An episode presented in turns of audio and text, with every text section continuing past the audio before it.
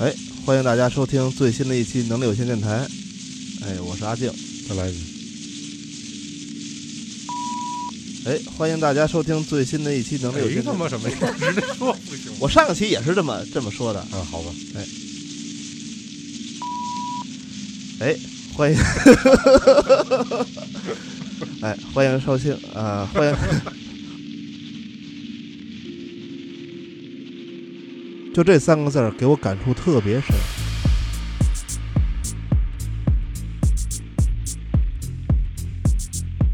没有什么事情是感同身受的，因为你不是他。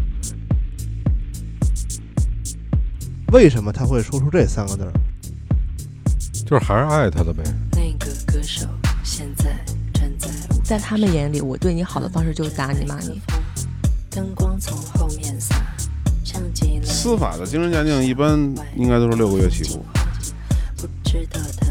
今天会不会紧张。啊，你不理我，我教育你，你不理我，啊他开始多大岁数我都能教育你。脱下，他歌声听起来跟专辑一那里边就有看死刑犯的，样。就全是死刑犯的桶，等等想交给他，不知道我妈看到他死不了的反正都光二三四五六七，这一桶全是等死手的。，现在回了我的家。等于这一晚上六条人命，全都命丧于他的刀口之下。加群加群加群，快快输入老崔的全拼零四八八，我们在这里等你哦。大家好，欢迎收听能力有限电台的新一期节目，我是老崔。大家好，我是阿酱。看来很不高兴。来旁边呢，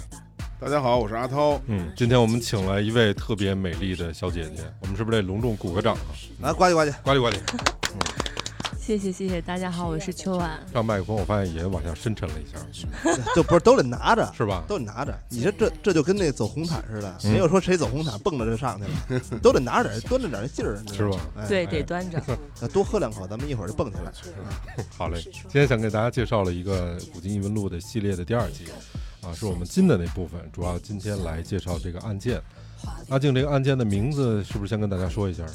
嗯，我一说出来呢，大家肯定就是都有所耳闻吧对？有所耳闻。基本上就是，如果你十十几年前吧，十一二年前，嗯，刑事案件关注过刑事案件，或者你看过《法制进行时对，》，看过一些普法节目，我觉得家里有老人可能都能说说。对咱们今天要介绍的就是大兴灭门惨案。嗯，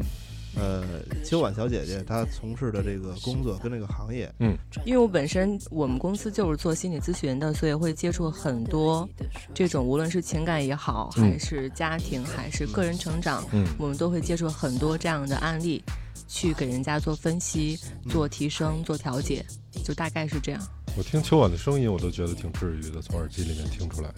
我觉得这也是一神圣的职业。啊嗯嗯我感觉我的病都好了。大兴的这个灭门惨案，第一个，我觉得大家从案情的角度来说可能都知道，但是这个事儿背后的人性层面，其实可以聊的东西是非常非常多的。嗯，对对，我们先把这个案件整个的原委先介绍一下吧。好的，好的。哎呃，这个案件呢，发生在这个二零零九年，北京大兴天宫院这个地区，当时发现的是这个家里边有一家六口在家中被害，嗯最小的年龄不到两岁，嗯，也是触目惊心，嗯因为这是一家的人被害，嗯整个这一家人都被灭门了，惊动了北京警方。北京警方是组织了这个专案组进行了调查跟抓捕。嗯，二十八号下午，在这个三亚警方的这个协助下啊，在三亚河西路的这个某休闲会所，将这个犯罪嫌疑人李磊抓获。令人难以置信的就是，刚才咱们提到这个犯罪嫌疑人李磊，他就是这一家的男主人，他是一家之主。哦，是他杀了这一家六口，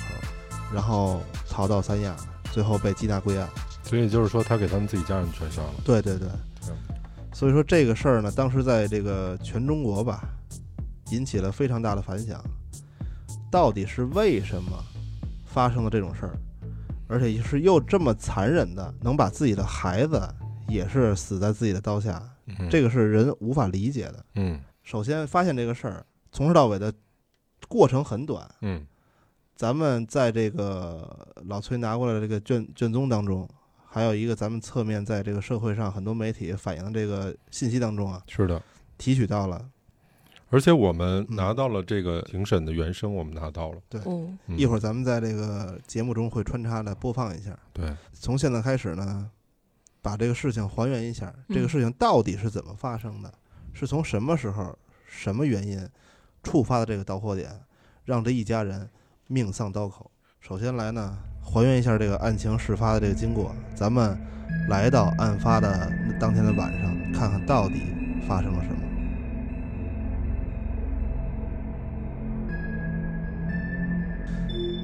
案发现场是二零零九年的十一月二十七日嗯，下午四点，嗯时间回到了二零零九年十一月二十三号的晚上，就是也也就是四天前，四天前，哎，四天前，嗯当时案发的时候，李磊是二十九岁，媳妇儿要求他是什么呀？别喝了，别他妈玩了，说那个晚上十点之前必须回家。李磊当时的那个精神状态特别不好，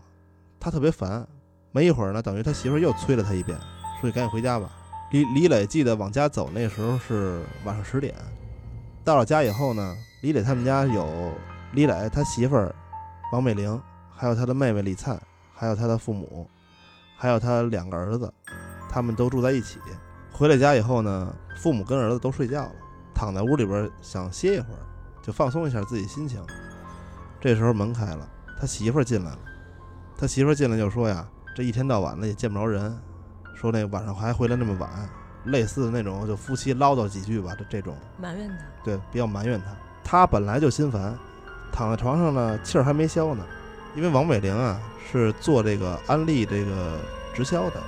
做的比较高，算是总代吧这块儿。他每月都有任务，当时就跟那个李磊说说这个我这月任务又没完成，说那个你给我五万块钱，就基本上就是完成不了任务了，都是拿自己家里钱往里贴过。哎，李磊当时本来就烦，他媳妇儿也跟他说这话呀，他就更烦了，可能起身儿啊，起身儿他就说他跟他媳妇儿就吵起来了，当时也是情绪达到了一个崩溃的临界点吧。他媳妇儿又说了几句，他从他书包里边儿掏出了一把尖刀，当时就把他媳妇儿给扎死了。他在这个屋里边坐了几分钟，想起来了，家里还有别人，他又去他妹妹他们那屋。那时候他妹妹是在上大学，他妹妹跟那个男朋友在这个网上聊天儿，也是二话没说，直接把他妹妹也扎死了。他父亲听见了，父亲等于听着声儿过来以后呢，进了屋，父亲刚进屋，他又把他闻讯赶来的父亲也给杀死了。父亲死了以后，母亲也赶过来了，顺势他也把他母亲也给杀死了。杀死完了以后，他在这个床上就哭了好久。突然间，他想起来了，说这个因为孩子跟父母睡在一个屋，两岁的不到两岁的孩子跟六岁的那个孩子，大儿子和小儿子，他想到了，说我杀一个也是杀，我把这么多人都杀死了，我也活不了了。这俩孩子，我要活不了，这俩孩子以后也没人管了，也过不了好日子了。索索性顺势，这俩孩子他进了屋，也拿刀给杀死了，等于这一晚上六条人命，全都命丧于他的刀口之下。那老爷子说，我亲戚说结婚，让我开着车拉他们去。我折腾一天，整个的心情特烦，特郁特郁闷。我们这吃着饭，吃着饭，然后给我打一电话，媳妇儿，说你这十点之前必须回家。感觉就是特别不平衡，我家里边所有钱都是我挣的，为什么每天老限制我这自由？干干这干那的，几点回家？什么？就是说，他让我要我钱，我说嗯，要那个五万吧，又是做安利，安利因为这事儿，他每个月他得完成一定业业绩，他卖不完，他没那么大能力，你知道吗？没没那么大能力，然后那个就得就得自己那个买，每个月我都得，然后给他，比如说缺个四五万五六万的，然后我就拿自己钱往上补呀，就是来气呼呼的，躺床上我就把那气儿打一出来，直接给他杀了。他把他妹妹杀死以后，他的妹妹当时正在跟她的男朋友聊天儿，聊半截儿，这个人就这个人就不说话了不，见嗯哎，不说话了，不说话了。完了以后呢，她男朋友开始打她那个妹妹的手机打电话，当时也没有人接。没有人接呢，到了到了第二天，然后也是联系不上。慢慢过了这几天，因为咱们说了嘛，这个发现案发现场跟那个案发时间是相差四天的，所以说当这几天呢，她男朋友一直在找她这个女朋友，在找她妹妹。后来她男朋友通过一些别的方式啊，找到了这个李磊的婶婶，找这个她妹妹的婶婶。当时通过她婶婶说：“你能不能帮我找一下？”她婶婶当时是通过电话呢，先是联系的李磊的父亲，联系了李磊的母亲，就是基本上家里亲戚嘛，肯定都能联系上。当时在通过亲戚之间在联系的时候，发现亲戚也联系不上了，她的父母也联系不上了。这个时候，在二十七号的时候，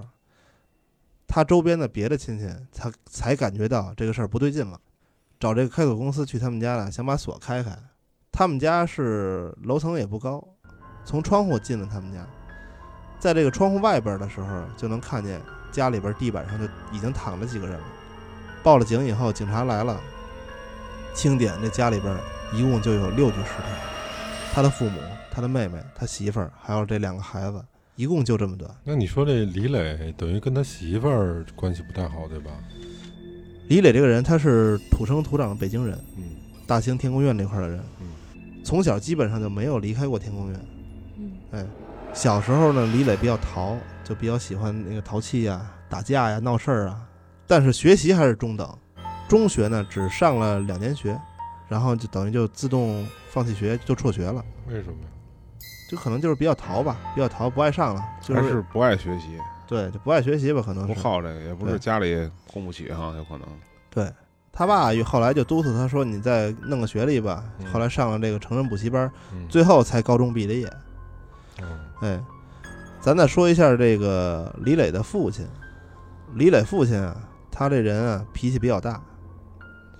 他爸就觉得这个棍棒底下出孝子，嗯就觉得我这孩子这男孩得严加管教，能打出来。而且他爸基本上爱喝酒，就是每回酗完酒以后呢，都会打他，见什么抄什么。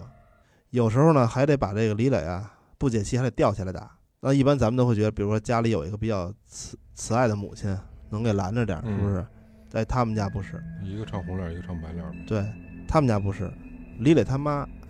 比他爸脾气还暴是吗？他爸在打李磊的时候，嗯，他妈就会在边上敲锣边儿，就会说一些风凉话，让你不听话，让你不学习，说你爸打你这是对，为你好，这个那个的。嗯李磊他妹妹嗯跟他也不是一条心，他们应该跟他爸妈一样，他妹跟他妈一样，也是敲锣边儿，有时候啊没什么事儿啊，还得给李磊扎一针儿，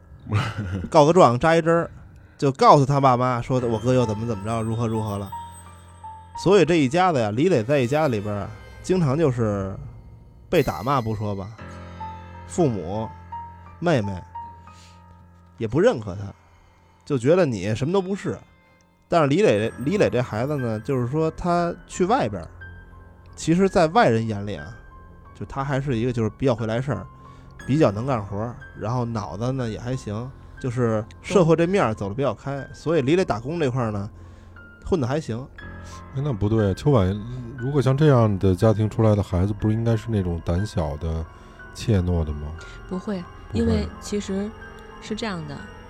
我们可以刚才听到他父母其实是属于控制型人格，就嗯控制型的，就要控制他。嗯他呢，就是从小在打骂当中成长起来的，他嗯是属于讨好型的，嗯就是说我为了不挨打、不挨骂，我一定要把这个事情做到最好。所以这样的人走到社会当中，反而他会更吃香，就是在嗯社会上会铺得更开一点，因为他会把所有的事情都想得特别精细，哦为了避免我不出错，所以在别人看来他就非常非常好。嗯，那刚才小阿静介绍了一些他们家的主要人物，嗯那我就有一点不明白，为什么这一家子人，你说你爸你妈是这样的，他妹妹也针对他，好像因为他们是在一个环境之下呀，就这其实是一个很明显的原生家庭问题。嗯原生家庭的话，就是说我、我们家、我爸嗯妈就是我的原生家庭，嗯就是我自己身处这个环境，嗯就我在这个环境里面，我的爸妈是什么样，我能学到的东西就是什么样。他妹妹学到的就是从他妈身上学到的，因为他不会用别的方式跟别人相处，因为他见到的，他从一开始有认知的时候嗯就是他爸妈那个样子，所以说他就哦，就应该是这个样子的，所以说他也就会变成这个样子。可是我印象中好像一般都是老大是闺女嗯，会受欺负，然后小儿子会比较得宠，啊像阿静说的扎针儿啊，像刚才父母这头儿欺负大姐这个，他们家好像还挺真是挺特别的。对，李磊跟他的奶奶特别好，嗯哦，他是非常心疼他奶奶，他隔辈儿奶亲呗，对他奶奶也特别疼他。嗯，他说过，他杀别的人是不后悔的。嗯咱们转回来，他其实小时候八岁之前是跟他奶奶一块儿长大的，因为老人嘛就比较溺爱孩子，嗯就是可能会管得比较松。那时候李磊小时候呢，比如说犯过什么大错啊什么的，犯过什么就是比较严重的错误，老人也不会说，也是惯着宠着。啊，我小时候就跟我奶奶一块儿长大，嗯，然后呢也是惯着宠着，是什么呀？是李磊他爸老李，嗯老李这块儿呢就觉得有点看不下去了，觉得说这个孩子跟你这个奶奶在一块儿，确实也是娇生惯养，嗯不像个不像个男孩样儿，因为老北京嘛，他有点就是这不是个爷们儿，嗯知道吧？老李等于是八岁的时候把这个李磊啊从他奶家接回来了，就接回自己家住来了。嗯对他就是严加管教了。严加管教不不说吧，喝完喝完了酒还会打骂，这就产生了一个反差，就是李磊本来啊应该是那种比较顽皮、比较开朗、比较活泼的这么一那么一个性格，在这几年之中形成了一个什么呀？他突然间经历这个反差，他就变得这个性格变得内向，变得自负，变得这个比较固执了。就这是一个特别重要之，就是冷水到热水这么一激你，嗯你有可能会有一个就是逆向的这么一个变化，所以我觉得这也奠定了他日后一个不好不太好的这么一个性格。等于把这么一个年轻点儿积怨，突然间一步入社会了就包裹起来了，嗯完全没有地方释放了。啊，咱们说了，李磊外出打工了，嗯打工的时候呢表现不错，十七岁，两千年初吧，呃，一个月能挣到三千多块钱，哦，那还不错，，对，就还是比较高的。可以，呃，他在外边打工呢，差不多打了一年工，嗯打了一年工就回家了。回家的时候呢，他妈他爸都哭花了，尤其是他爸，嗯你说他爸原来这么打他，这么看不上他，嗯，他爸看他回了家以后，他爸都快哭背过气去了。在的时候干嘛啊那么打他？这个其实就跟我们说，我举个简单的例子，嗯、你要减肥，嗯，你怎么知道的？包括其实刚才讲的，说他爸为啥之前打他，我们可以往前推，嗯他爷爷肯定也是这么对他爸的，哦，啊，一辈儿传一辈儿，家族传统，对，就他他他不会别的方法，就教对育因孩为子就是打，因为他我学到的，我学来的，我习得的就是这样一种方式，嗯就嗯跟我们。现在好多人说，哎，你必须要还高真考，还你真不要是怎么怎么样，真因为所有人都觉得你只有高考才有出路，嗯，而且他是就根深蒂固的。对他其实也是我想对你好，但是在他们眼里，我对你好的方式就是打你骂你，哦嗯因为在他自己的一个心里，就是他爷爷就这样对他爸，他爸就哦，他是在对我因为他好，爸他爸不是就一直坚信棍棒底下出孝对子吗，？可能太过了，下意识下意识的反应对啊。对，我太嗯过了，我你稍微放松一下，反正你对回来了就好了，后面再说嘛。习惯化生活在一个环境当中，你所习惯那个生活当中的人，他还是会遵从这个习惯。嗯他改变了一时，他改变不了一世。他父母等于过了一段时间，还是对他这个打骂，又回来了，对，啊又回来，又变成这样了。他就觉得那个时候就觉得他脱离不了这种生活了，嗯，对他反抗不了的，因为对他从小就是被控制的，因为你你从小是被控制的，你父母从小控制你十几年了，你心里有这个想法，但是你自己是做不到的。对这个我可以举一个非常简单的例子，比如说一个人被拐了。嗯他嗯跑，他嗯跑了之后就打他，他跑一次打一次，跑一次打一次。那下回他就你就明目张胆的放他，他也不敢跑了。就变成非条件反射了，知道吧？这不就跟那猴子那试验似的吗？都是就是这样是吧，对，就是也这样其实像那个巴甫洛夫的狗嘛，嗯嗯，嗯，哎呦，他在家跟在社会上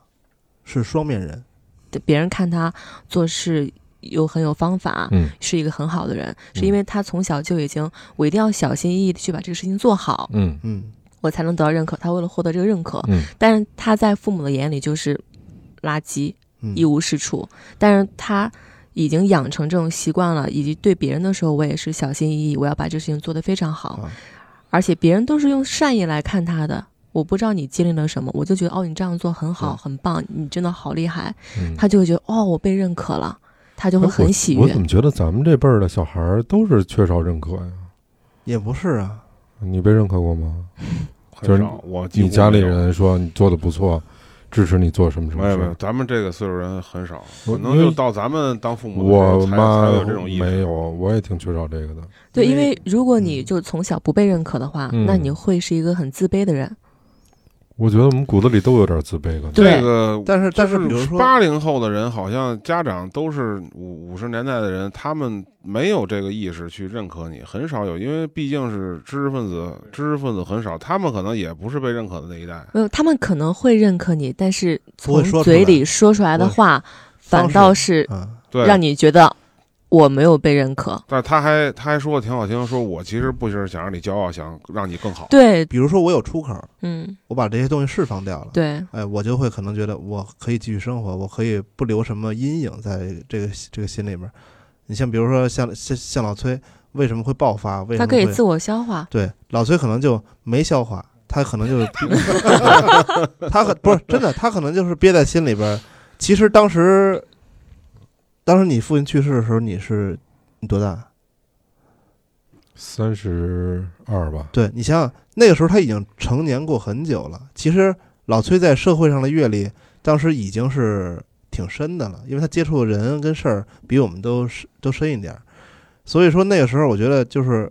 没有正确的一个排解的方式，他积压在心里边儿越积越深，越积越深，乃至你以后到成年的时候，你懂事儿了，你虽然是知道父母不容易，或者或者如何如何，你也会因为这种事儿也会爆发，你也会大吵一架。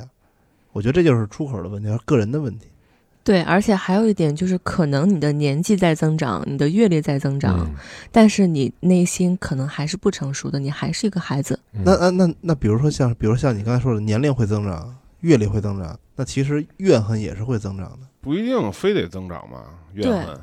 有怨有恨不一定，就是有，比如说像这个，它其实不是说，可能很多人会会不会报复社会啊，或什么之类的，但其实不是，它不是报复，嗯、它是爆发。爆发，对，嗯就是我常年累积太久了，我没有办法把我自己抽离出来，我没有办法去解决这个事情，我就只能爆发，就是不在沉默中爆发，嗯就在沉默中死亡嘛。嗯，那也就是说还不定是谁呢，就这次就是对让他们家人赶上了。对咱们拉回来，咱们嗯接着说这个李磊的事儿。嗯，咱们说说这个李磊，成年以后，他这个步入社会了，他都从事过什么行业，哦，在什么行业涉及过啊？嗯他开过美发店，开过这个商贸公司，嗯哎，开过这个足疗店，开过饭店，他还做过这个典当行。嗯，生意最好的时候，他是每一条的业务线都在赚钱，就没有没有亏钱的地方。事业有成的人呢，对，事业非常非常有成。呃，零七年、零八年那个时候，那李李磊最多的时候，每个月收入能有十来万，哇，那很高了。嗯，十来万。你像零七、零八年那时候，人均高收入的应该是在三千块钱左右，一般都挣一千多块钱，不到两千块钱。他一个月能挣十来万，嗯嗯，所以说那个时候相当是相相相当不错的，但是咱们转过来啊，据这个李磊的这个自我描述，他挣这么多钱，他回到家，他的父亲啊，怎么说他呀？说你就是一个捞偏门儿的，没出息。呃还是不认可呗。对，还是不认可。你虽然是挣挣挣这这么多钱了，咱老北京有句话叫捞偏门儿的，捞偏门儿的是什么呀？就是不挣正经的钱，你挣的不是正经的钱，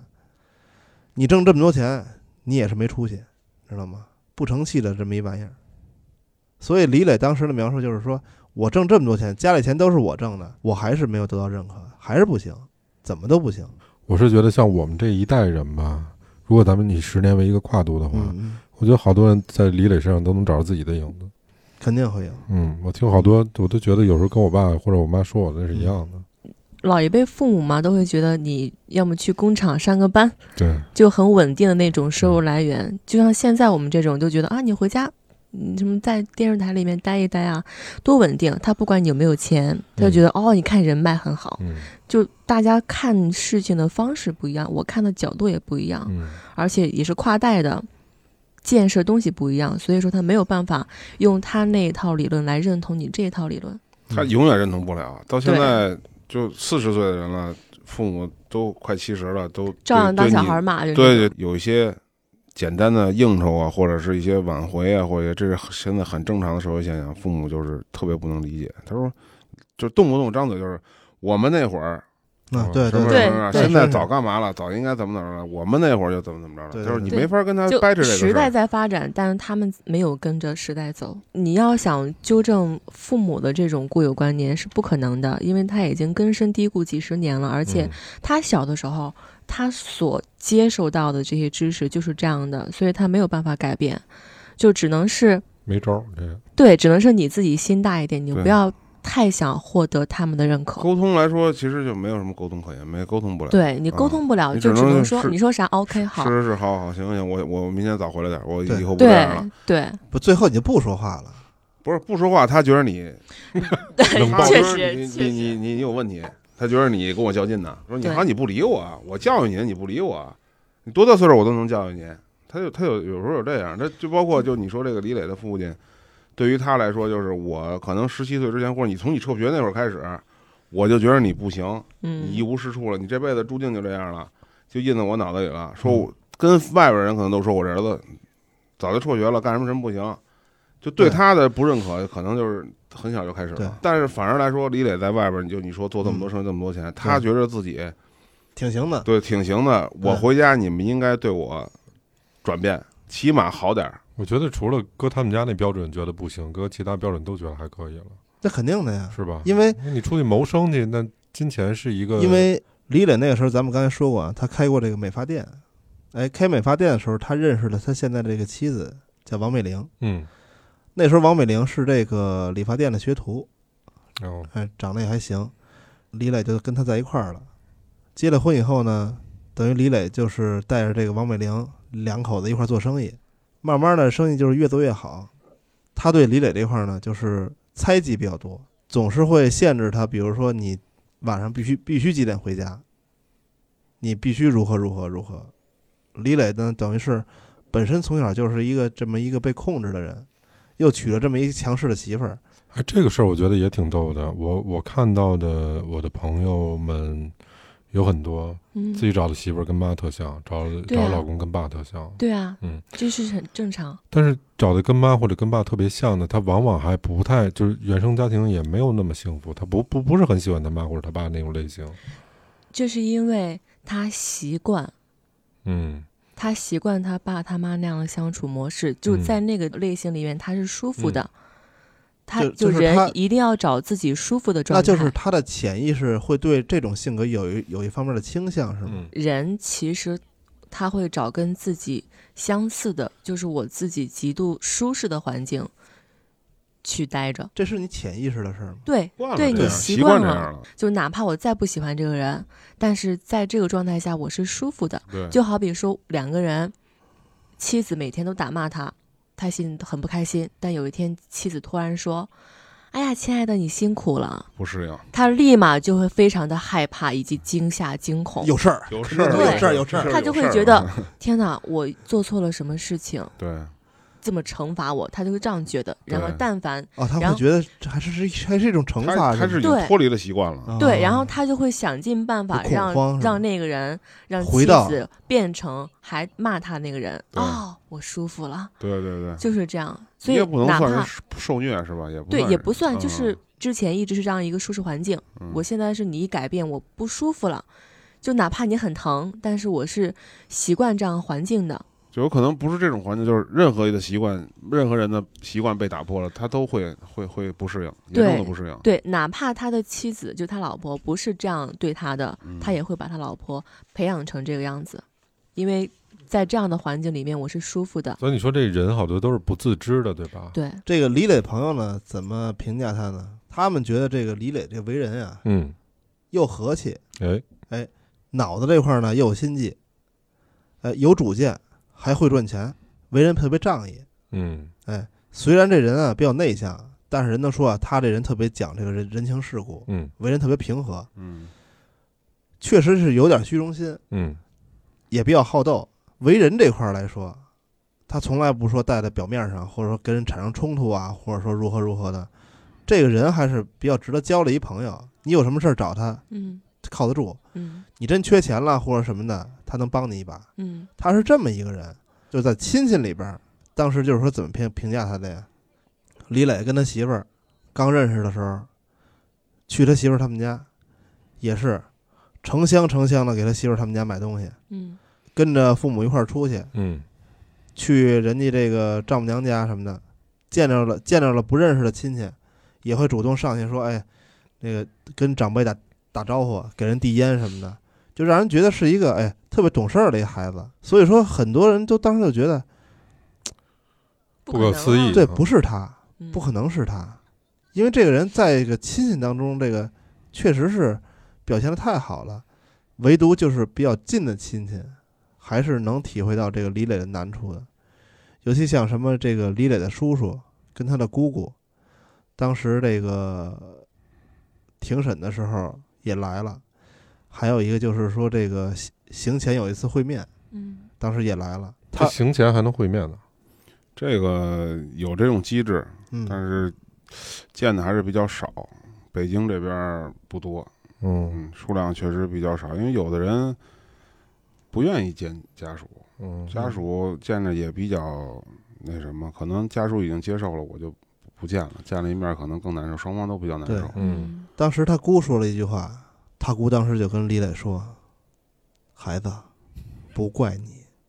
哦就这三个字儿，不怪你这三个字儿。嗯我这一个多礼拜都在看这个卷宗，嗯就这三个字儿给我感触特别深。为什么他会说出这三个字儿？说孩子不怪你，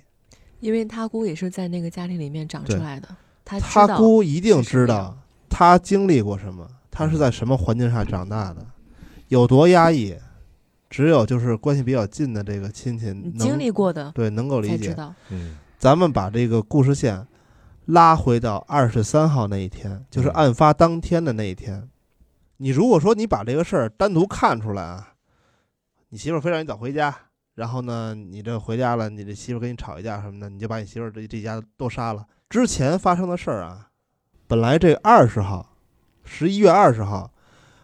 李磊是要去深圳，嗯他想去深圳啊散散心，想去玩一玩。当时是什么呀？他爸跟他说，说这个家里有一亲戚二十三号要过生日，说你就不能去了，你得带我去给这亲戚过生日去。他也没好说什么，嗯对就讨好型的，对，就等于是忍气吞声，把这个就是取消了，取消他也没去。二十三号，他带着父亲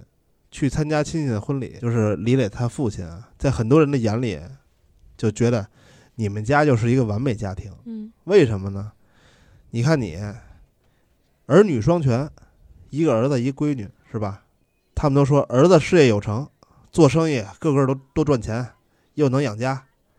闺女呢上了大学了，是吧？又有俩孙子，这俩孙子一个是现在刚学会走路，一个已经上小学了。说白了，这个已经很完美了，完美，在完美的同时呢，又加上什么呀？老李他们家这个天宫院拆迁了，嗯哎拆迁了，当时是给了老李四套房，给了他们家拆了四套房，其中一套给了这个他的这个闺女，就是李磊的妹妹，嗯另外三套全都给了李磊了，写的是李李磊的名字。他爸当时就说说这个李磊啊，在外边老瞎瞎折腾，要都是钱呀，我怕他给我败光了，就都换成房，写了成他的名儿，他不至于都给花了。要是这样来想的话，李磊他父亲对他还是不错的。对。但是他父亲在婚礼上表现的是什么呀？所有人都夸说老李，说你这真是说你这生活太完美了，又拆迁，儿女双全，俩俩大孙子，你还怎么着啊？是不是？嗯李磊呢，当时跟他父亲参加这个婚礼，就站在这个他父亲的身边儿。当李磊听到这个别人称称之为他的家庭为完美家庭的时候，李磊的内心是嗤之以鼻的，就觉得什么他妈完美家庭啊？说那是你们没有生活在这个环境之内。在那一天的婚礼上，李磊的父亲对李磊是使唤来使唤去，使唤来使唤去，而且当着外人还是没有认可他。就是人家都说，你看你家人多好啊，又会来事儿，又递烟什么的，这这婚这参加这婚礼，他还给忙前忙后的，嗯，外面特好，对外面特别好。老李当时没有认可，就当着所有人亲戚说他什么都不是，所以李磊那天特别烦。中午参加完婚礼，晚上呢，李磊就回到了自己这个自己开的这个饭店，找了几个哥们儿，在自己开这个饭店喝点酒。那个酒过三巡以后，这个情绪也确实是也是酝酿的比较烦躁。媳妇儿又打电话催他说：“你十点之前必须回来。”本身这白天就没过舒服，晚上说喝点酒散散心，媳妇儿又催着你十点之前必须回去。回去以后又跟你说这安利的这个任务没完成吧，这个那个的什么的，他这心情一下就被激起来了。他才掏出了那个书包里那把刀，痛下杀手。他书包里那把刀，经他自己供述，他那把刀已经买了一年多了，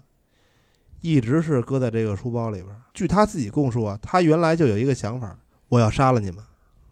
他据他说，他十七岁就有想杀他父亲这想法，所以那个时候可能就埋下了种子。之前录节目之前，我跟阿涛一块儿分析，说这把刀到底是不是他为了杀他全家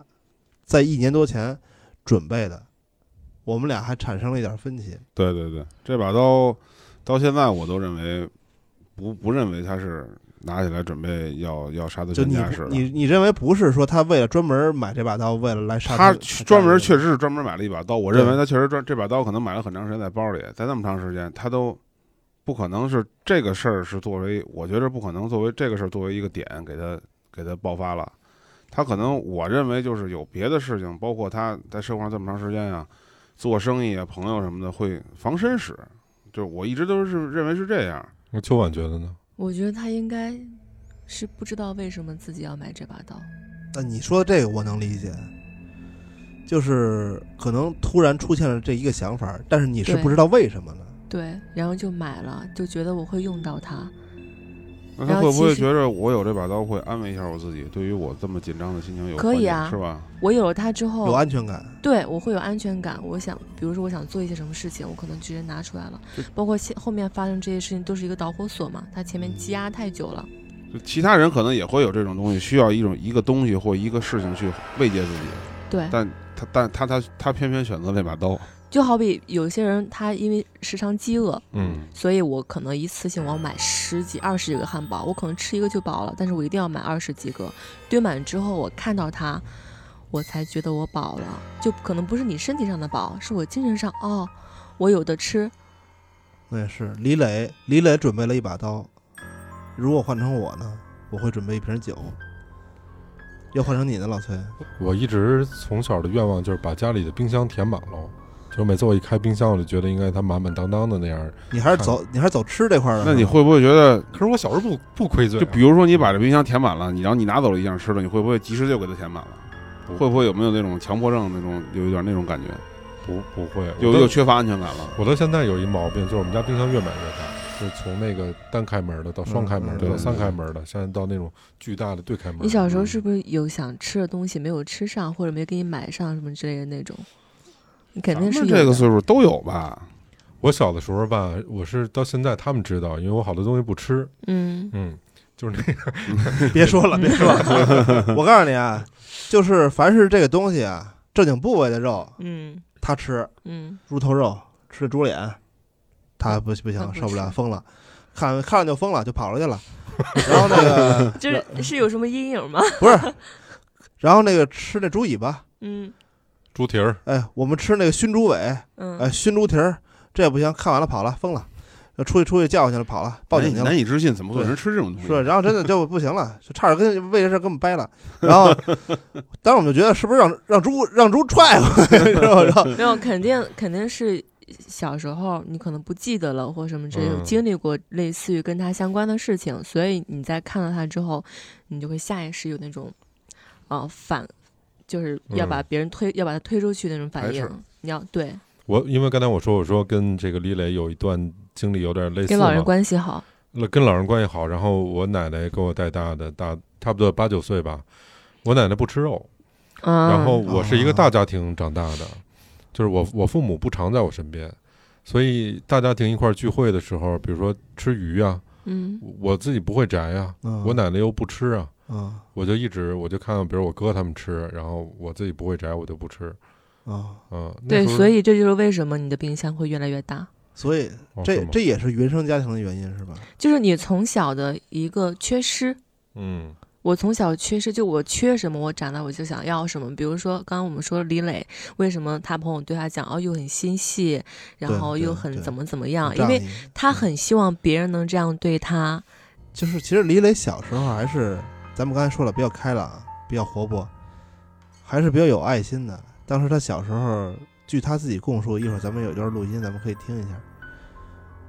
小时候他会想养一只这个流流浪狗，嗯，家里也不让他养，咱们一会儿可以听听他是怎么说的。嗯，感觉我他妈挺有爱心的，捡条狗，捡条小狗他妈的，我想养着，知道吗？家里人吧就烦这个，不让养，你们家不养狗？那你给我扔了去。今天不扔，这就要，这这脚就要踹过来了。那看来这个一个人的童年还是非常非常重要的。啊对，对就就讲嘛，所有人真真的是在用一生去治愈童年。但是如果是不考虑这些问题之外的事儿呢，那么首先就要从你的这个生长环境去取证。我觉得生长环境一方面，还有一个就是过早的接触社会，比较也有有一定的关系。你说他这么早接触社会，就是后来犯这些错误这些事儿，嗯跟过早接触社会有没有关系呢？而对于学校的环境肯定比社会环境要简单，嗯对，这是一定的。可能他可能会在歪路上又走回来，就可能在价值观上或人生观上已经走越走越远了。但是他们家这原生家庭是属于特别极端的，是嗯，吧？很糟糕，就是他们家这样的原生家庭，可能不光就这一家，肯定还有。嗯，肯定是有的。但而是且我认为多完美的人，他他都会有这个原生家庭带来的这种阴影。他只是说，就刚才像您说的，他会不会自己够强大呀？会嗯会会躲出这些东西，或把这些东西包起来不管它了。但是你说每个人的童年都没有这些东西吗？可能肯定都有的。。你就对，像像李磊，他其实是嗯有在想办法从当中脱离出来，比如说他，嗯，离对家对出对走呀，嗯，对然后去外面工作啊，他其实都在想办法去脱离出来，但是他没有办法。案情当中啊，哪怕是他这个案发的前几天，他都是想找出口去排解一下自对己对的对心对情的。对，因为咱们我刚才说了，十一月二十号他已经订好了去深圳的机票，他想去深圳去散散散心散嘛心。哦，当时预审的时候，李磊是这么说的，就是说，如果我二十号能够去了深圳散心了，我要真去了就散不散会有心，这可样能的事情了。可能回来就没事儿了。对对嗯可能回来我不会有这么激激动的情绪，但是往往就是好多事儿都是事儿赶事儿，对，所有这些事儿压在一起了。这个激情犯罪，咱们这怎么定义呢？就是没有什么预谋啊，没有什么恩怨呀、就突然间急了，自对己急了，就急了，就就是急了。哦他这应该算激情杀人，因为对他这个，你像除了仇杀呀、情杀呀，都不不不不牵扯。他他是也不不不那个不是有一个明确的目的的。对这个没有没有，这个就是我就是想发发火，我想撒撒法子，但是我有一把刀，又赶上正好你因们为你因们为激因为我，咱们要说起这个，你像我跟阿涛都有自己的孩子，我们没想到啊，就是他能对自己的孩子，尤其是一个不到两岁的孩子跟一个六岁多的孩子痛下杀手，这个也是老崔交给我说，咱们录一期这个节目，嗯，把这个案把这个卷宗给了我，我从多方呢去查资料也好，去深入这个案情也好，其实咱们做播客呢，就是首先要自己要看进到这个故事里边儿。作为一个父亲，我看到这个故事里边儿以后，我看到这一段儿，尤其是孩子这一块儿，我是百分之一万接接受不了的，因为我当时网上查资料，呃，当时网上有这个死者的照片儿，嗯、有一些这个卷宗的照片已经被公布了。呃，大人这块儿来说呢，因为咱们这个经历的这个社会阅历比较多了，还能稍微扛一扛。当时我看着这两个孩子呀，就是趴在床上那个死的这个惨状，当时这个照片还被打了一层那个模糊的马赛克，嗯模糊的薄码，比较薄的那个码儿，你还能你还能看还是能看到它的轮廓跟穿穿的衣服的。我当时内心一下就崩溃了，因为我的孩子，我的孩子也是六岁多，快七岁了，跟他那个大儿子是一边大的。我当时真的我是接受不了这个现实的。我当时看见照片的时候，我就想，就是我就觉得他好像是我的孩子。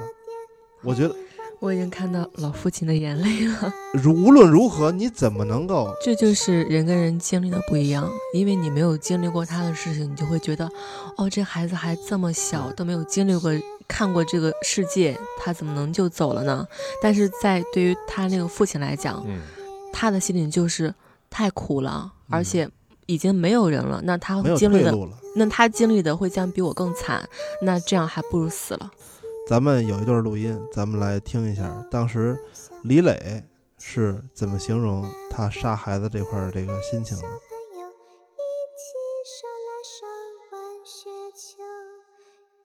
当初这生俩小孩的时候吧，脑袋就一片空白了，就是就是杀红了眼了，记不住。闭着眼，你不忍心看着你自己的孩子出来了，躺在那儿，你哐哐哐，你给人家玩几刀，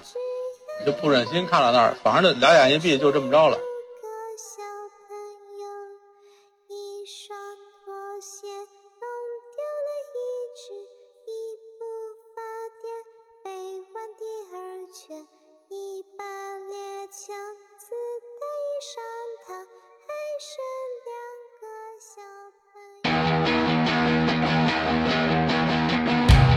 注意了啊，走过路过 不要错过啊！哎，老鲁，你是有事儿要跟我们说吗？我跟你说啊，哎你都不知道，哦就原先我们那会儿，哎，哦真的啊，跟你说你也不懂。嗨，嗯老鲁啊，你是嗯不是想说《九十万物的答案》这个帆布包呢？哎，是我就是要说我们新出的周边，这个哎，帆布包是，呃，有我们特别受欢迎的一期节目《九十万物的答案》，哎哎，这个 title 来做成了一个文化的一个帆布包，如果你是个瘦瘦的小姑娘、小伙子，哎比较文你艺。背上这个就非常的文艺，就是宽宽大大，oversize，嗯大小适中。你装个电脑啊、平板啊，装下你那些出门要用的各种零碎儿，没有任何问题。我们的这个选材，大家也都是这个心知肚明。根据我们第一次做这个文化衫、文化 T 恤的时候，选用的材料都是非常好的。这次帆布包的这个品质也是杠杠的，啊，金拉有金拽，金洗有金踹，金铺有金盖。呃，再加上这个设计呢，是咱们呃 Lady Hit 的主播哎，北洼路小甜甜，哎亲自操刀设计，对简直这种，而且它的这个实用性，它也是有一个长短的一个背带设计。哇，既然它蕴含了这么多的意义，哇，这个曹老板，这个这个包要不要好多钱啊？啊，这个包今天我们这块的代理价是六千六百八十八元。哇，这个价钱对我们的听友很不友好哦。那这样吧，呃，大家都是好朋友啦，是不是好？今天咱们就是六百六十八元哇，又赶上双十一，这个价格可不可以再低一点喽？啊，这个我又要申请我的区域主管了。六百六十八元，如果这个价格你还觉得高的话呢哦？哎，稍等一下，哎，远方来电啦，领导说了，这个可以特批，哦咱们能力有限电台的听众好，购买咱们能力有限九四万物的答案这款帆布包，好多少钱？十分精美的一个帆布包哎，咱们只需要哦六十八哦哟，元。六十八元买不了吃亏，买不了上当。哦，哎，快！快拿起手机下单吧！哦，要买一个，买两个。哎，全都要，我全都要。这个录音听完了，这两个孩子当时是被法医鉴定为什么呀？被法医鉴定为被锐器多次刺击胸腹，以及切割颈部、肝脏右叶，导致了急性失血性休克死亡。所以当时他的这两个孩子身上其实是连刺连砍数刀也，惨不忍睹吧？对，也因为我觉得当时他的这个想法是什么呀？他不敢看，对，但是他又想，如果我没有痛苦的让他对赶，紧。如果我多刺他几次，他可能死的会痛痛快一点，对，所以他用尽了身体里边最后一丝力气，去把这两个孩子结束了生命。那我有他，他为什么不选择自杀而选择跑路呢？这个也是这个案子的一个谜团。因为他们一家七口死六个，他是第一被嫌疑人，就直接找他的这个，通过开房记录吧找着的吧。他是这样的，当时通过这个警力布控，在这个三亚一个某休某休闲会所这块儿呢，找到了他。但是当时因因为这个休闲会所啊，处在这个闹市区，而且它是低楼层。当时呢，对这个李磊这个精神状态还不确定，而且你不知道他到底有没有武器，所以那个时候呢，不敢在这个酒店内部啊嗯实施这个抓捕活动。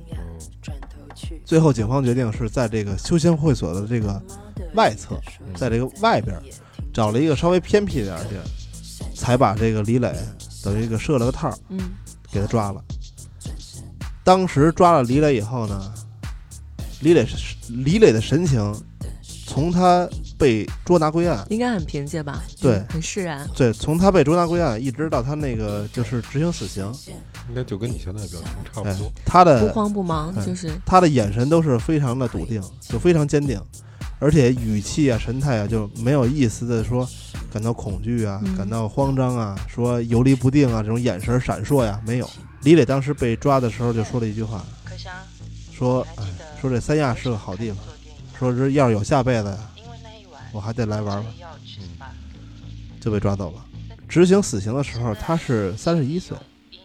等于他在看守所里边度过了两年。然后在这之前，我觉得可能得先问问阿涛哈，嗯，一般像这种情况呢，是不是得做一下什么心理鉴定之类的，还是直接就死刑了？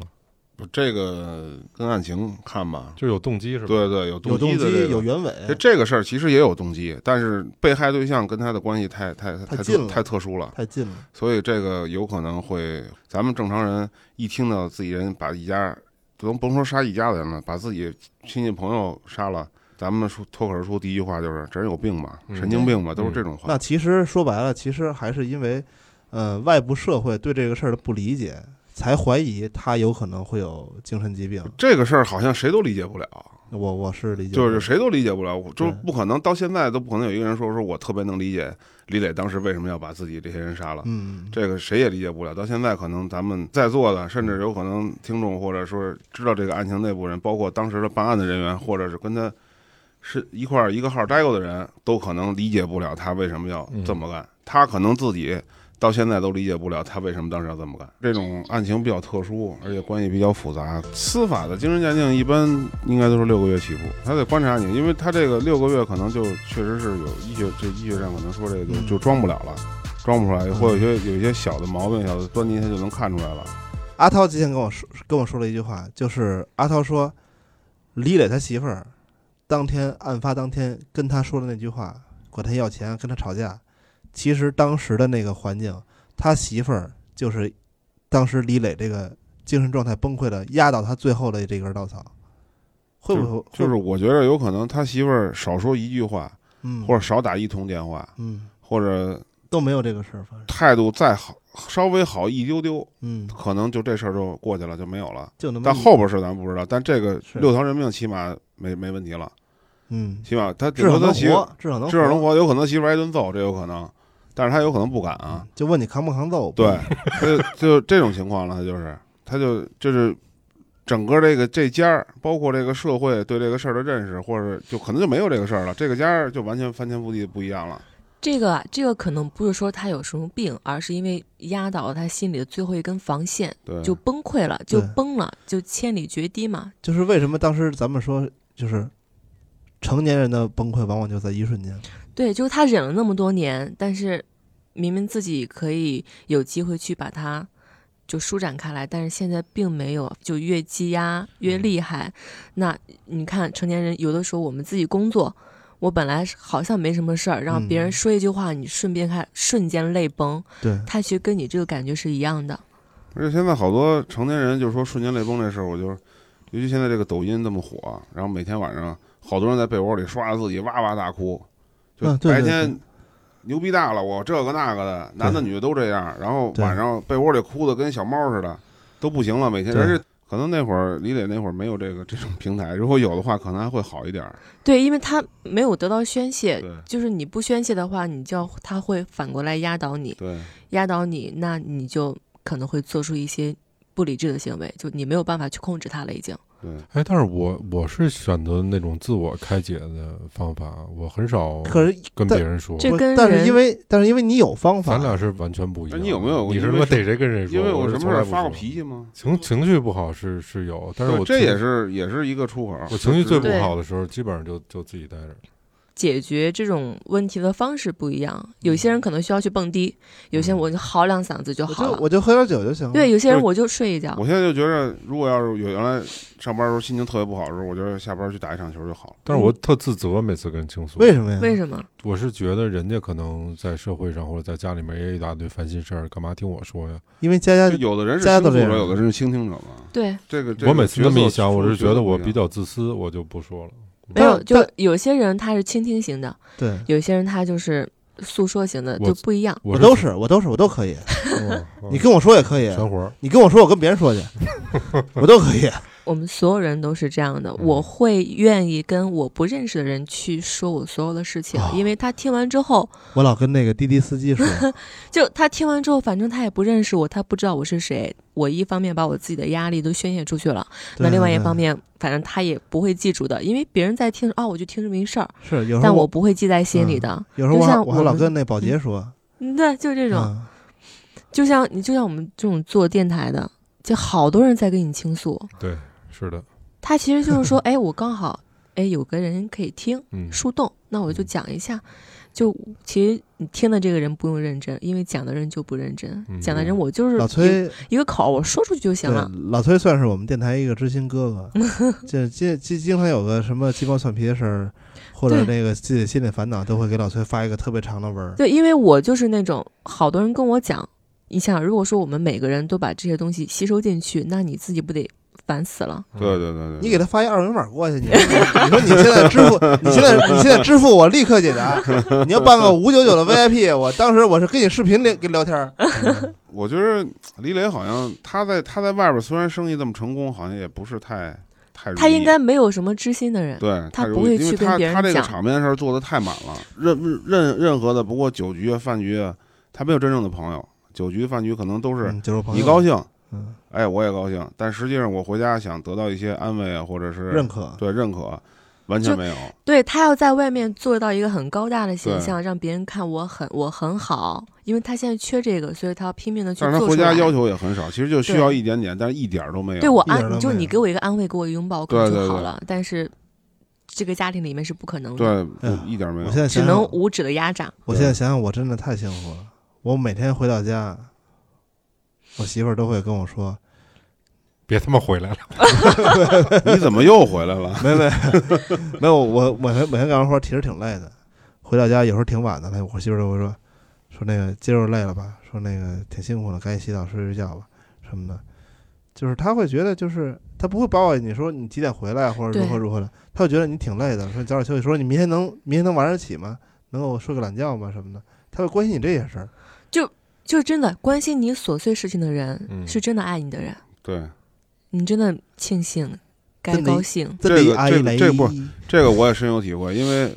我我每次晚上晚回的时候，我媳妇儿总是不断在问我几点回来呀、嗯，包括以前应酬或者或者有有可能出去娱乐去打牌呀、啊或者对什么的，都在问你今儿几点回来呀、啊反复的在问。对他11不是点催睡你睡醒回一去觉了，对，睡醒一觉了。但有的时候我确实觉得挺烦的。对，但啊我他确实不是催你回去，而对是关心他你。关心你就是你是不是回来能早点睡啊？明天还有事儿呢。对，但其实我觉得我身体 OK 没问题，但是他总是在问，有时候十二点，因为哎我都睡醒一觉，他还没回来呀。他其实也不是依赖，真的就是就像就像邱老师说的是，确实是关心你，就是可能那个那个时候你觉得他烦，对，那个时候你觉得怎么这么事儿啊？我说这我好不容易自由一天，但后来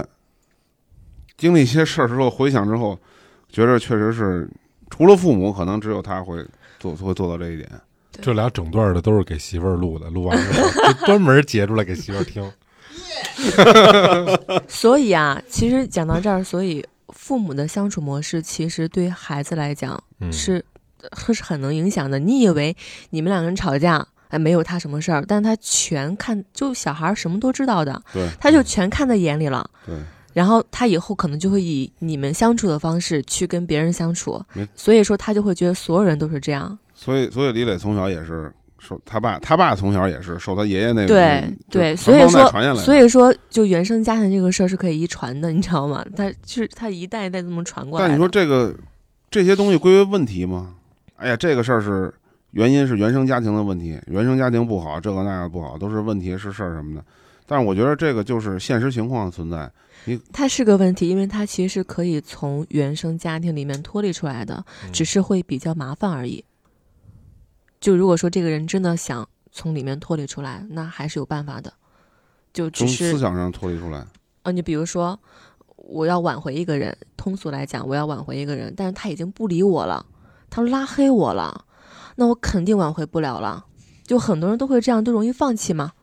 嗯，你可能稍微尝试一下，你就会发现，其实你可以把他加回来，然后你可以用另外的方式再跟他有联系，就容易钻那个牛角尖儿嘛，对对就放对在这个原生家庭问题，因为他因为他太牢固了，你要想剥离的话，确实很难其。实咱们说他这个问题，嗯，外人来看就是说，你这个事儿不至于这样，你不至于走到这个就是说杀了全家这地步，是被外人所不所理解的。但是在在他本身当中，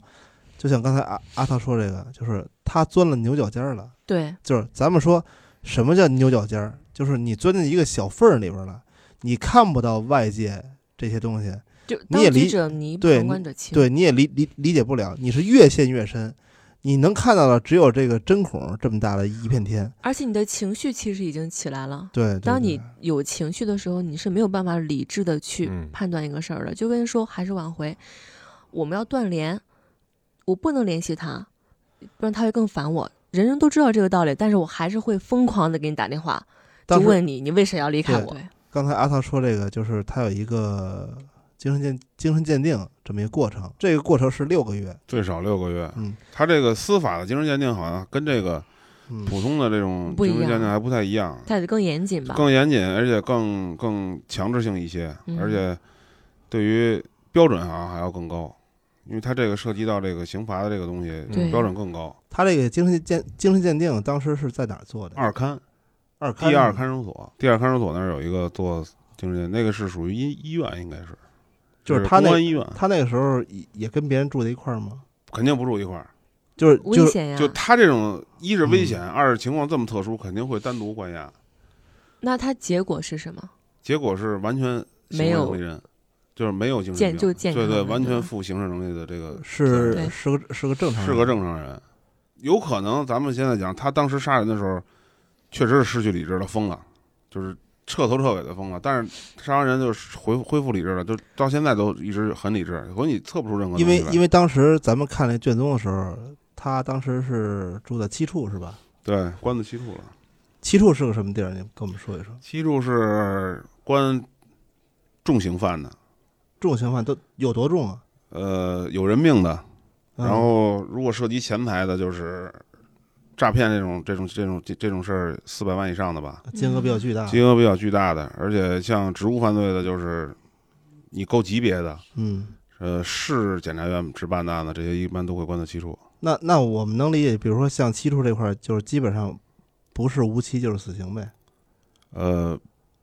不完全是，也有便宜的，也有便宜也的，有便宜的，便便你说的便宜的，就是说就是判的少的，判的少，对，判的。少的，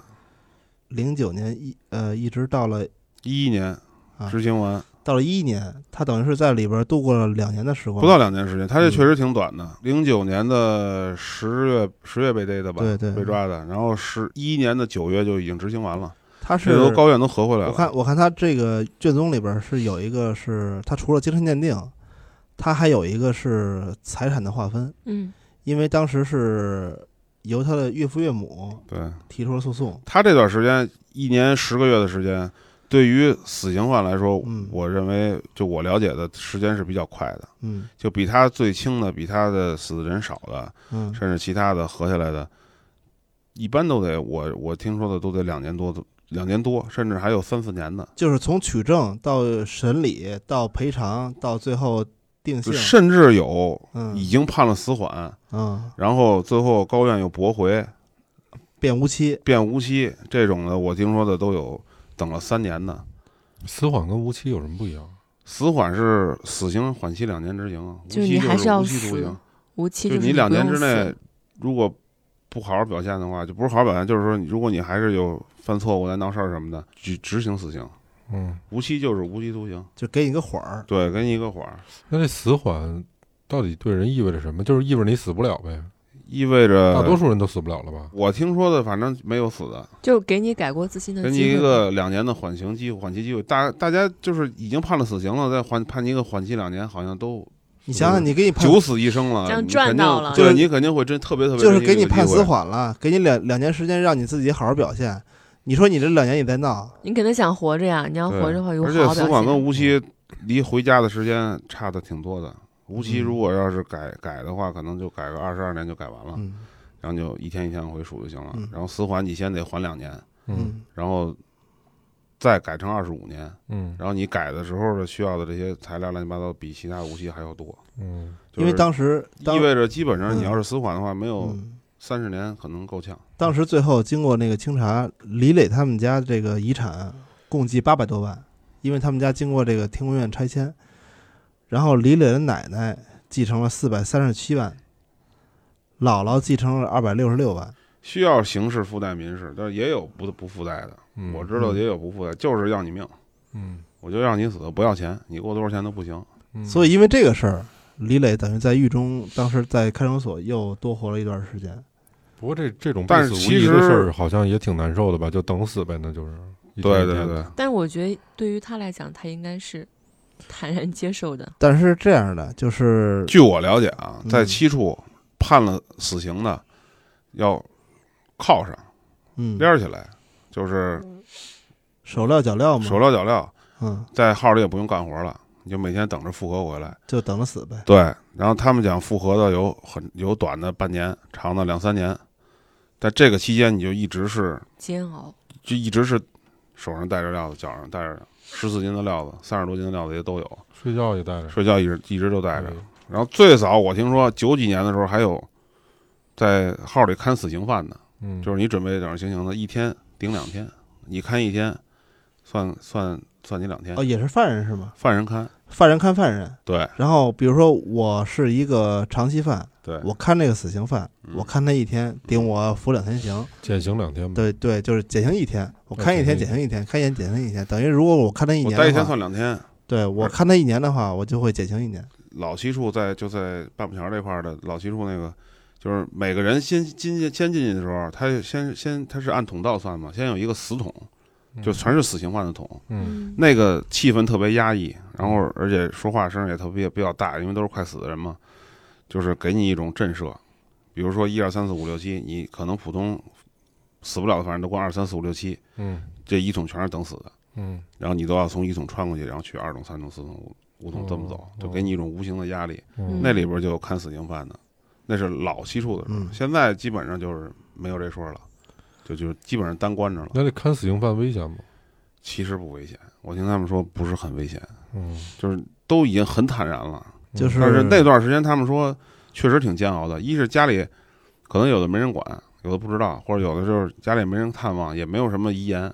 就是我我今儿又活一天，我明儿又活一天，哟，我明天想死了，我又没死成。对这种想法比较比较反复，也有不的时候让我就也不想死了，我也不让出去，不让出去啊，就是因为天他天他是连着的，有的时候还对头执行几天，我听说还飞在板上，一个斜板四十五度跟那儿飞着，非得就跟就跟那个给捆起来是吗？对，跟捆起来飞在板上斜啊斜就坡的一板，就是一个一个大字形是吧？对，你就在跟给你就固就定跟一在老鼠夹子逮一老鼠似的，啊那，把你那把你手脚绑在四个角上，对对对，然后你就这么大字形在对上面呃那斜着就躺这样斜着着躺着，有时候平着躺着，啊有时候立会儿，有时候躺会儿，这个时候时间长短都有，几个月的，甚至半年的、一年的都有。行，咱们现在聊到这儿呢，咱们来听一段这个李磊在这个法庭最后呢对法官说的话。挣钱这方面吧，就是说我跟我的一块儿同龄人，就是说我的这个从小发小了，谁都有同学从一块儿玩儿的，我感觉我比他们都都强。不知道怎么没回家里边儿，怎么着就是不成。老是回家里边儿，有时候想跟他们学样学样，也让他们也高高兴嗯高兴，夸夸我，还是不成呗。李磊在零九年十二月十九日的供述中是这样说的：“我觉得压力太大，早就有杀了他们的想法，并且在去年就买好了一把刀，平时就放在随身的包里，有时候也放在车里，但一直没有动手。到了十一月二十三日这天，我突然觉得受不了了，就把他们给杀了。感觉就是想通归印完了，活不下去就不活了。被告人李磊，你就自己的行为是否构成犯罪，构成何何种犯罪，进行自行辩护。请求那法官早点判我速死。说完了，没有什么，这一切赶紧结束了就完了。李磊，你站起来。最后还有什么要跟法庭要说的？没有，我就求速死。咱们刚才听完这段录音呢，感觉到了，就是他其实早就已经不留恋这个人世间的生活了。嗯，当时这个记者在这个行前有一次这个见面的机会，当时跟这个李磊聊，接受采访呢，就是有一个诉求，千万不要把我跟我爸埋在一块儿，我死了以后不要把我跟我爸埋在一块儿，嗯，说要不然到那边儿还得接着干去了。 哎对呀，所以说他对自己一辈这儿后一辈儿个的对，所以说他对这个家庭来说呢，其实也已经失望透顶了，失望透顶对，而且他最后产生的这个悔意呢，也是要求记者说，最好就都别埋在一块儿，把我跟他们全分开。说我到了那边儿，还得跟他们打。 不是说他说的是我到了那边儿，我再给他们赔不是。嗯，说所有这一切都结束了，我到那边我再给他们赔礼道歉去。嗯，他要求的就是，我不想再多活一天了，我就想死。所以他那时候就是监狱里边儿，呃，可能会有一些亲戚啊给他存一些钱，他能可他可能买一些这个就是日用品啊或者零食啊一些吃的东西。这个地方啊我在这个看到一个细节，嗯就是他在看守里、看守所里啊过的日子说不错，都嗯是哥们儿、朋友给存的不少钱，对，就说明我觉得还是在社会上他还是被认可的，人缘还是不错对他最后到这个阶段能提出这个这些话来，说出这些话来，他的朋友在社会上对他的认可，他还是需要被认可。到最后，他都是觉得需要被认可。还有就就他的朋友给他往看守所送一些衣服，嗯送的都是一些名牌儿，都是一些比较好的牌子，存的一些钱。但是据了解，当时他其实花不了那么多钱，他剩下那些钱呢，就基本上给那个狱友，就基本上都分了。分了嗯哦哎，你们买点吃的呀，还有我这穿这衣服都是名牌儿，对，都给人家留下了。他到这个生命最后的这个一段时间来说，还是比较会为人的，就还是一个为人还是比较仗义，对对外场的一个人，还是对所以说号里边人也觉得啊、呃其实这是一不错的人。对就被原生家庭给耽误了。对对对，你们见到这有有有类似这样的这种事儿吗？嗯不会这么严重，嗯顶多就是因为原生家庭的问题，我可能没有办法跟别的人产生联系，我不能跟，比如说他从小然后见到他父亲出轨，嗯然后他就撞见了，嗯，其实在他心里就已经有伤痕、有阴影了。他可能那个时候不懂，嗯但后来有一天突然发现，哦，那个女人出来，我看见了，她其实出轨了。嗯他其实就会从他自己的心里就会不不认同男人，就是我不信任这个男人，他嗯就会不信任所有男人。嗯他就没有办啊法会有去跟别人，就有人追我，有人追他，你就会调出那段儿，对，他就觉得阴啊，这个不值得信任，我不能跟他在一起，他所以就说会有这样的影响。所以说有有的女人就会说说男人都不是好东西，对，嗯，其实是因为他看到他父亲也好，或他什么人也好，给他嗯是这样一、这样一种印象，他就会把所有人都归到这一类。我反正是觉得，我这人生经验里面，如果说交朋友、谈恋爱的话，有那老话说挺对的，一定得看看那对方的家庭是什么样的，对嗯太重要了。对，就你如果说你只你只看这个人的话，你看不出啥来的。但是嗯你要看他跟他父母的相处方式，嗯你就会知道这个人是什么样的人，嗯他们家庭什么样的人，然后你以后接触的时候，你们会有什么样的生活。你只单看这一个人的话是不行的。所以像因为民他有的时候他表现的吧，你比如说是一个一个极度自卑的人，他实际上外在表现的比一般人还张扬。对，我就我就认识过这样的，就是因为他缺少这个东西，嗯所以说我要虚张声势，对对对然后让别人以为就我好是多一个人越标榜什么，他越没什么。对他他确实是这样。我就是我就是这样的人。嗯老崔有时候老说我说说你干嘛非把自己弄成一个特别悲情的 人？我说我没有 啊。咱们聊回来，如果要是他有精神的问题，就司法鉴定了，这个是什么意什么意思？哦，那就不一样了，那就相当不一样保了。条命吧，保条命吧，就肯定死不了了是吗？呃不一定，肯定死不了。就是我觉得现在看来，他这个社会舆论啊，包括包括对这个整个的社会的影响啊，可能难逃一死。因为他因为他上升到一个一个层面了，嗯就是说句我可可能不该说啊，就可能他造成的影响，就是怎么鉴定你也是正常人，嗯，哦就是我鉴定不出来你是精神病，就是你都疯了，脑袋撞墙了，恨不得哪儿都啃哪儿都撞了，都给你鉴定是正常人。有时候道德上和社会上要求你必须去死，它会影共响鸣周围所有人对，会引起恐慌的。你就比如说，嗯就像之前韩国那个溯源案嘛，嗯哦对，你看所有人都说为什么他还要出来，嗯其他人就是我哪怕碰不到我也会害怕，对嗯我就没有办法正常的生活了。对因为很有可能会有人如法炮制这嗯个对事儿。对司法来说，对法律上来说，可能也是一种挑战。如果真的没死，鉴定出来了，那那可能就是杀仨人，说那六个都没死，我为什么你要给我判死刑了？他也我也说精神有问题对，他我也说去那什么，他也就他也说就这个会东说嗯西就是必须要按顶格来办你。所以李磊这个最后终审是执行死刑，一年当时是执行了死刑。咱们说这个执行死刑，一年那会儿这个执行死刑大概是一个北京应该已经开始实行注射了吧？注射零九注射了年零九年开始就是有文儿要是，应该北京呃，是就比是较早从就试是点就是从李磊发案的那年零九年开始，七处是建了这个最早的这个行刑室，不是包括官刑的这些东西都有。阿涛能给我们讲一下，比如说这个枪决跟这个注射这块儿，大概都是一个什么流程吗？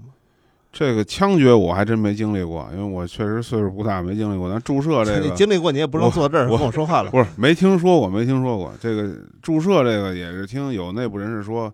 反正也是比较严肃的一个事儿。嗯对于，因为毕竟大家还是对生命，虽然是法律判你死刑，但是对生命还是比较尊重的。嗯，而且这个会有一些这个措施，就是可能对行刑人来说可能会有一些保护措施。我听说可能有有那个原来武警去枪决的时候，他们会有，就是比如说你今天去行刑了一个人，他会我会会有很长时间的心理治疗，有心理压力对，有心好理多人打完治仗会得什么，就像 PDSP 什么，还是就是应激啊性什么 PDSD 障碍嗯那个，对，应激性障障碍。碍，它它这个这个注射这个也是分，比如说一二三针，第一针是第一针推进去之后，就是你只是属于睡了睡的轻睡的状态，然后后边行刑人你并不知道自己的这个这一针是否是要啊人就命、是要人命的这一针行。刑人不知道自己拿的是否是是哪一针对，其实就是客观来说，对你一个安慰，就是你要告诉自己不是你对，我没不是我，我我没杀这人人，我没杀对人，我没杀人对，我是干的这份工作，我没杀人哦。但实际上有可能你这人就确实就是，嗯，这个对于客观来说，对于他来说是一个安慰，因为这种东西你毕竟得有人干这对个，他避免不了。之前我说他为什么没有什么自首啊，而是直接去三亚之类的，嗯嗯当中其实可能会有一点，因为他以就本身他把这所有事情全部干完之后，他内心是一种解脱，就是我可以生死看淡了，就是我把这事儿解决了，嗯就就就好比说我们完成了一件事情之后，我要嗯去庆祝也好，去干嘛也好对，他其实他是，我当时为什么说他应肯定是没有什么。被鉴定有什么精神疾病，是因为他很有主意，他知道自己在干什么，嗯而且他已经在着手去准备这些事情。嗯对就我后续要怎么怎么样，嗯他其实已经在准备了，所以说他其实是在自己就在等待着对去赴死了。我。我们在研究卷宗的时候，当时有一小说，我只觉得杀那两个孩子，孩子太可怜了，但是那四个大人，我一点都不后悔。对他只是做了他该做的事儿，他把这些事儿做完了以后，他是怀着一种释怀的状态去释放自己了。我们也有看到过新闻，说这母亲抱着孩子从楼上跳下去，嗯，这种也都有。其实背后他心理上是能分析出来的成因，是有它合理性的，是吧？每个人说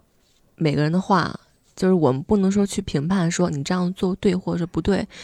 它是一个生命。按如果说就什么道义啊、就正常来讲的话，我们不应该亵渎生命，嗯，他就应该活着。嗯但他是从母亲的角度出发，他是嗯从父亲角度出发，就每个人角度不一样，所以我们没有办法去做评判。对没有什么事情是感同身受的，嗯，因为你不是他，对，你不知道他经历过什么对，他此时内心活动是什么。我们能做的只是，我保持我自己，能使我自己身边的都是好的。人间悲剧，反正这个事儿是对而且我觉着好像在就是李磊这个案子上，就就是李磊这事儿，比如出了，就是说，哎呦，这人怎么这么操蛋呀、怎么怎么这么狠呀、这么这么那什么邪恶，就这这种词儿都上来。但是如果就像刚才邱老师说的似的，一个母亲抱着孩子从楼上跳下去了，大家都会说这家怎么给这俩人给这母亲逼成这样了？说这肯定是逼他了什么了？这大家的嗯，会有这下意识对的，第哦会一有感下意觉识这种第一个想法，肯定是给逼死了。但是到李磊这儿，大家就想不到是不是这个家庭或者是这个环境，嗯对给他逼着干成这事儿，都想我这人真坏，这就人是真怎么样？人他只相信我自己想的，对，就下意识就哦，是肯定是这样，往往下意识都是最真的。对，然后哦肯定是这样，然后这样之后他就就是太片面了。他们对说的，就是你说他是因为他媳妇儿管他要五万块钱吗？不可能吧？肯定不是。他只是导火索，对，都是积压一点一对点对积压对来的。所以说，其实真的是要告诉我们所有人，一定要好好的去去学会相处，然后去学会经营，然后不要对啊把你们自己这种情绪，觉得小孩不懂，但其实会影响他一生的。通过这个事儿，就是大家聊这么深，没有孩子的，希望把自己的这些困难找出来、亮出来，去解决它。有孩子的，除了要解决这些问题，还要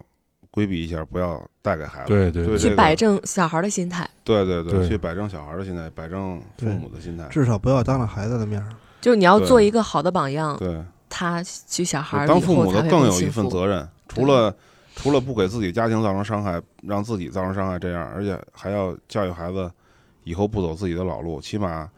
不能说完美吧，起码少一些童年的家长对孩子的影响。都说快快乐乐最好，其实挺难做到的。那我觉得在这案件里面，可能多多少少呢也会影射出来我们身边或者我们自己的一些影子，就像刚才阿静说的，或者就像邱老师说的那样。对，希望每个人可以真的静下心来想一想，嗯为也为自己想一想，怎么样去给自己情绪找出口。希望大家都有一个美满的生活吧，这是我们节目的对各位的一个祝愿。